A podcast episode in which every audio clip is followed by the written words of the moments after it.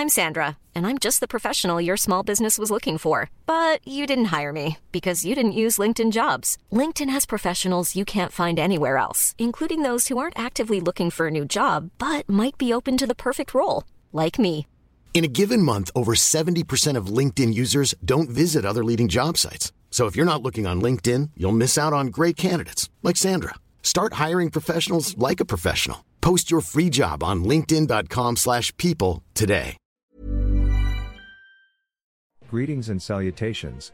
Thank you for lending an ear to the voice of the Times for Sunday, December 3, 2023. For today's editorial, national defense policies need not be threat specific. Few are likely to dispute the need to develop a credible minimum defense.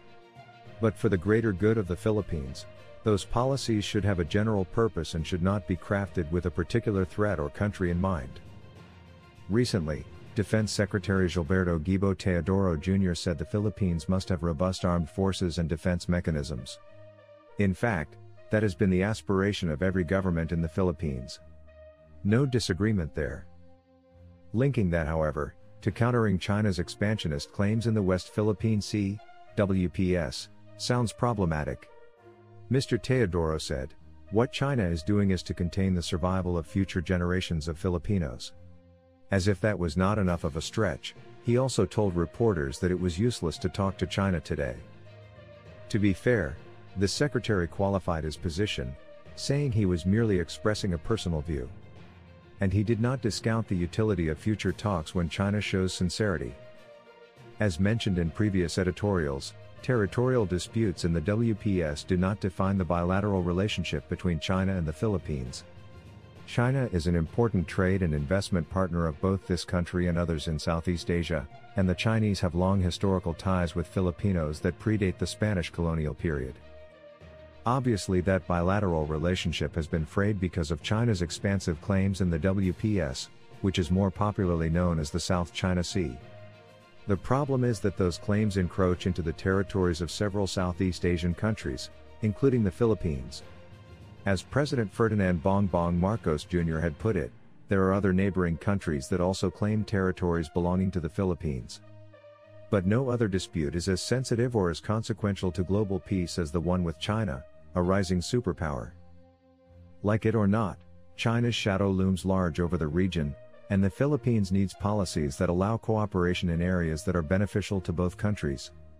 But there should also be room for disagreement, especially on matters inimical to Philippine interests. They include the construction of Chinese military outposts within this country's exclusive economic zone and efforts to deny Filipinos from enjoying the marine, and possibly energy, resources in the disputed area. Independent policy. As others have suggested, the Philippines needs an independent foreign policy, but that is easier said than done. The Duterte government tried a pro China foreign policy, but the Philippines got very little in return for it, particularly in terms of resolving rival claims.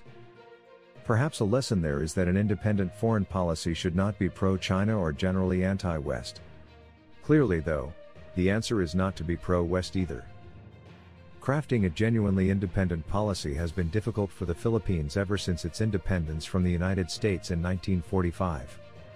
But as the Marcos government tries crafting one, Mr. Teodoro should, as they say, stay in his lane and leave foreign policy statements to the President or even to the Department of Foreign Affairs.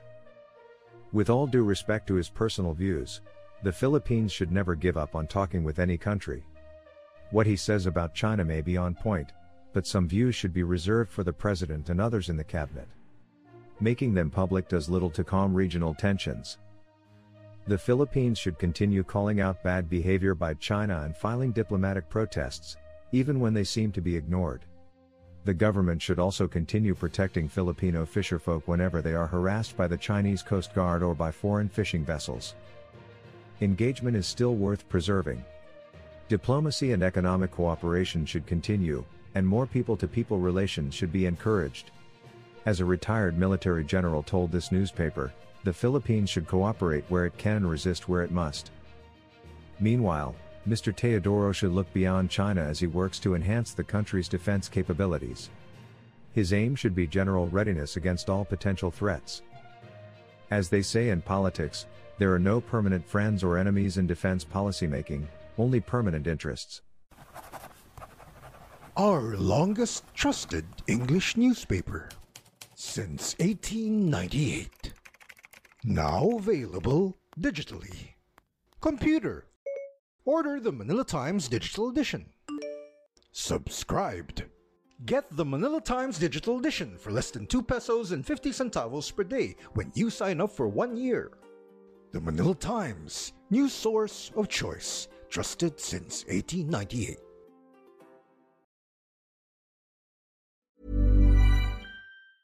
Hi, I'm Daniel, founder of Pretty Litter. Did you know cats tend to hide symptoms of sickness and pain? I learned this the hard way after losing my cat, Gingy. So I created Pretty Litter, a health monitoring litter that helps detect early signs of illness by changing colors, saving you money and potentially your cat's life. Pretty Litter is veterinarian developed, and it's the easiest way to keep tabs on your fur baby's health right at home. Go to prettylitter.com and use code ACAST for 20% off your first order and a free cat toy. Terms and conditions apply. See site for details.